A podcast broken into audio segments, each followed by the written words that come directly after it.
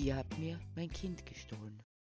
Hallo und herzlich willkommen bei Love, Peace and Tofu. 3 Dinge, die sich nicht trennen lassen. Ein Hort des Friedens und der Liebe sollte die Familie sein, Sicherheit und Geborgenheit schenkend. Vor ein paar Tagen erst haben wir Muttertag gefeiert. Also eine Person geehrt, die wohl eine zentrale Rolle in vielen Familien einnimmt. Wir freuen uns unserer Familie, feiern miteinander und sind froh, dass wir ein Teil davon sind. Aber dabei vergessen wir gerne darauf, dass nicht nur Menschen Mütter sind, sondern auch viele andere Spezies eine besondere Verbundenheit zwischen Kindern und Müttern kennt. Dennoch nehmen wir uns das Recht heraus, diese Familien zu zerstören, Kinder und Mütter zu trennen. In 3 Briefen beschreiben 3 Mütter, wie es ihnen damit geht, eine Kuh, eine Schweine- und eine Hühnermutter. Es kann durchaus hilfreich sein, die Perspektive dieser Mütter einzunehmen und sich zu fragen, ist das Leid, das wir ihnen zufügen, wert? Aber lassen wir die Mütter selbst zu Wort kommen, beginnend mit der Kuhmama. Mein liebstes Kind, ich bin eine Mutter, deine Mutter, und doch hatte ich nie wirklich Mutter sein dürfen. Ja, ich habe dich zur Welt gebracht. Es war der schönste Tag meines Lebens. Davor, da stand ich nur im Stall, angekettet, ohne je die Sonne sehen zu dürfen oder mir den Wind um die Nase wehen lassen zu können. Doch dann merkte ich, dass ich bald ein Baby bekommen würde. Du kannst dir nicht vorstellen, wie sehr ich mich gefreut hatte. Es würde zwar nichts an meiner Lage ändern, aber da wäre endlich jemand, den ich umsorgen könnte. Ich wäre nicht mehr alleine. Dann war es soweit. Du kamst aus meinem Körper, hilflos lagst du neben mir, und ich begann dich abzuschlecken. Ich sog deinen Geruch in mich ein. Es war das Schönste auf der ganzen Welt. Ich war so unendlich glücklich, du und ich, das war von Anfang an etwas ganz Besonderes. Ich sprach dich an und du antwortetest mir. Unter all den anderen Babys hätte ich deine Stimme immer herausgehört. Sie war einzigartig. So wie du. Dann versuchtest du dich aufzurichten. Vorsichtig stelltest du dich auf deine Beine. Es klappte. Du warst zwar noch recht wackelig, aber du fielst nicht mehr um. Nein, wir würden nicht auf der Weide herumtoben und spielen können, dessen war ich mir sicher. Das hätten die Menschen nicht erlaubt. Aber das war nicht mehr so schlimm, solange wir zusammen waren. Doch das Glück währte nur kurz, denn sie kamen, um dich zu holen. Ich fühlte mich wie vor den Kopf geschlagen. Als erst sorgten die Menschen dafür, dass ich ein Baby bekam, nur um es mir dann wegzunehmen. Ich verstand es nicht, nur dass sie dich auf eine Schubkarre schmissen und mit dir davonfuhren. Mir zerriss es fast das Herz, als ich mit ansehen musste, wie du weggebracht wurdest.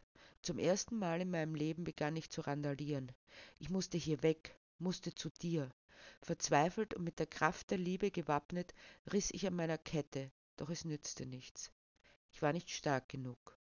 Die Kette hielt und du warst fort. Von ferne hörte ich deine klagenden Rufe, denen ich antwortete. Ich konnte es nicht glauben.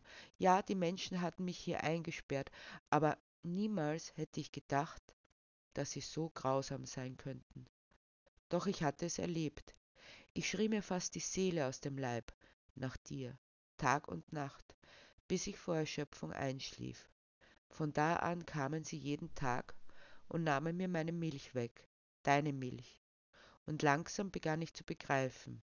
Sie hatten uns voneinander getrennt, um die Milch zu bekommen, die für dich bestimmt ist, damit du groß und stark wirst. Aber warum konnten sie nicht teilen? Es wäre doch genug da gewesen, so prall und voll, wie sich meine Brüste anfühlten. Genug für sie, damit sie, wer weiß was damit machten, und für dich, mein Kind. Aber sie wollten alles, für sich alleine. Irgendwann war da nur mehr die Trauer, was wohl aus dir geworden war. Du warst ein Mädchen. Es würde dir wohl genauso ergehen wie mir, wenn du alt genug warst. Wärst du ein Bub gewesen, dann hätten sie dich ganz schnell ermordet. Denn Buben haben keinen Wert. Sie geben nicht die Milch, die die Menschen haben wollen. Milch, die für mein Baby gedacht ist. Wie sehr würde ich mir wünschen, dass du ein anderes Leben führen könntest als ich. Aber dazu müssten die Menschen aufhören, uns unsere Milch wegzutrinken. Ich habe auch gehört, dass sie ihnen gar nicht gut tut. Sie machen es trotzdem. Dann begannen meine Brüste zu schmerzen. Ich hatte eine Euterentzündung, die so schlimm war, dass sie meine Milch nicht mehr brauchen konnten. Dann wurde ich aus dem Stall geführt.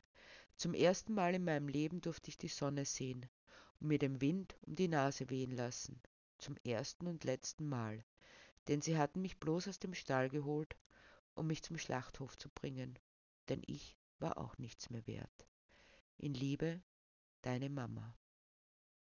Als nächstes ein Brief einer Schweinemutter an ihre Kinder. Meine geliebten Babys, ihr lagt neben mir und ich konnte nichts für euch tun. Weder für euch noch für mich. Mama, warum liegst du einfach da und baust uns kein Nest? Warum spielst du nicht mit uns? Hast du uns nicht lieb? Schien sie zu fragen. Aber es ist, weil ich nicht anders konnte.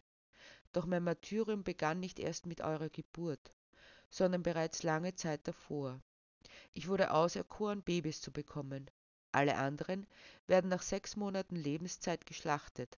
Aber ich durfte länger leben. Was für eine Farce. Als ich endlich alt genug war, wurde ich künstlich befruchtet. Ich wusste nicht, was da mit mir geschah, nur, dass jemand in meine Vagina eindrang, brutal und gefühllos. Dann musste ich das erste Mal in einem Kasten bleiben. Endlich merkte ich, dass ich euch erwartete. Ich stand in meiner Box und träumte davon, dass sie mich hinauslassen würden, wenn es soweit wäre, euch auf die Welt zu bringen. Wie schön würde es sein, wenn ich euch im Stroh ein Nest bauen könnte. Dann würdet ihr neben mir liegen. Wir würden kuscheln, spielen und Freude am Leben haben. Soweit meine Vorstellung. Ich konnte an nichts anderes mehr denken. Deshalb war es mir irgendwann, als würde es tatsächlich Realität werden. Doch das war nicht der Fall. Als es tatsächlich soweit war, dass ich euch zur Welt bringen sollte, 3 Monate, 3 Wochen und 3 Tage, nachdem der scheußliche Mensch bei mir war, wurde ich in einen anderen Kasten verfrachtet. Es handelte sich um ein Eisengestell, in das ich eingesperrt wurde, das gerade so groß war, dass ich darin stehen und liegen konnte. Ich konnte nichts machen, als einfach da zu liegen und es geschehen zu lassen, dass ihr aus mir herauskamt. Ich hätte euch so gerne begrüßt, jede und jeden Einzelnen, aber ich konnte es nicht, nur da liegen und geschehen lassen. Ich spürte euch, aber ich konnte mich nicht kümmern, keine einzige Minute. Dabei liebte ich euch von dem Moment an, da ich merkte, ich würde euch bald willkommen heißen. Wie saht ihr aus? Wie viele wart ihr? Wart ihr Jungen oder Mädchen? Nichts davon wusste ich. Und ich spielte nicht mit euch, weil ich meinem Gefängnis eingesperrt war und ihr draußen bleiben musstet. Ab und an sah ich eines von euch, wenn es zufällig in meinen Blickwinkel geriet. Eines Tages hat sich eines von euch zu meinem Gesicht gelegt, ganz nahe. Ich spürte die Sehnsucht nach dem Miteinander, nach der Nähe, aber ich konnte sie nicht stillen. Dann legtest du dich hin vor mein Gesicht, eines meiner Babys, die neben mir waren, die ich aber dennoch nicht kannte. Ein paar Minuten spürte ich dich atmen, dann starbst du vor meinen Augen. Nach ein paar Tagen kam jemand und nahm einzelne von euch heraus. Herzzerreißende Schreie folgten und eine Spur von Blut zogen sie hinter sich her. Ich wollte mich aufbäumen, sie aus den Händen des Angreifers befreien, aber ich stieß nur an das Gitter. Nicht nur, dass ich nicht zu euch konnte, ich musste mit ansehen, wie ihr misshandelt wurdet, wie euch offensichtlich schreckliche Schmerzen bereitet wurden. Da liegen und nichts tun. Ich konnte euch nicht schützen, nicht behüten. Hilflos wart ihr dem Menschen ausgeliefert, so wie ich. Es brachte mich fast um den Verstand. Ein letztes Mal bäumte ich mich auf, als etwas in mir brach. Die Stahlschranke hatte nicht nachgegeben, aber meine Wirbelsäule. Ich weiß nicht, was mit euch geschah, aber mich brachten sie weg, weil ich kaputt war. Ich konnte nur hoffen, dass der Tag kommt, an dem ihr nicht mehr leiden müsst, nicht mehr eingesperrt sein würdet.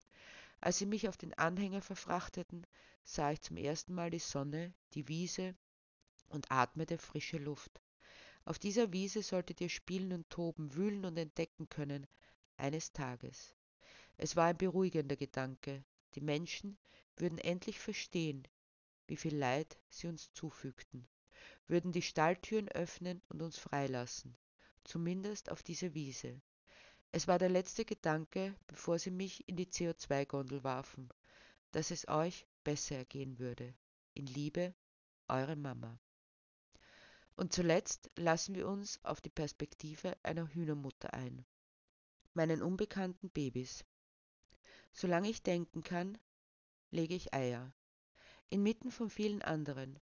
Es ist so eng, dass ich mich kaum bewegen kann. Dabei ist es eine gute Haltung, wie ich hörte, Bodenhaltung. Doch es ist einfach nur eng und stinkt. Aber all das könnte ich ertragen, wenn ich die Sache mit meinen Babys wäre. Ich lege Eier, weil ich eine Henne bin. Mein Körper tut es. Jeden Tag lege ich ein Ei. Aber ich weiß noch mehr. Eigentlich lege ich Eier, weil ich mein Nest füllen möchte. Wenn es gefüllt ist, dann setze ich mich darauf und wärme sie, die Eier, damit daraus Leben kommt, eines Tages. Ihr, meine Babys. Dann würde ich euch aufwachsen sehen und am Abend, wenn es dunkel wird, dann würdet ihr euch unter meinen Flügeln verkriechen, um friedlich und behütet zu schlafen. Das ist der Grund, warum ich mein Nest fülle, weil ich euch aufziehen möchte, mich kümmern, euch zeigen würde, wie es ist, ein Huhn zu sein, zu scharren, in der Erde zu picken, sich mit Sand zu bedecken, wenn es heiß ist, die Sonne zu genießen.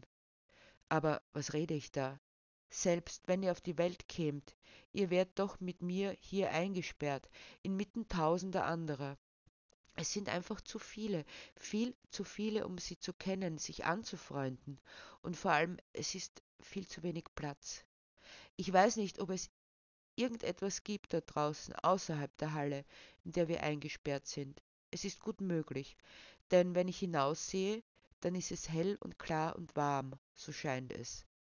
Ich werde es nie erfahren, ihr auch nicht, denn das Schlimmste ist, sobald ich ein Ei gelegt habe, dem ich eines hinzufügen möchte, wenn mein Körper so weit ist und ein weiteres legen kann, dann ist das erste verschwunden.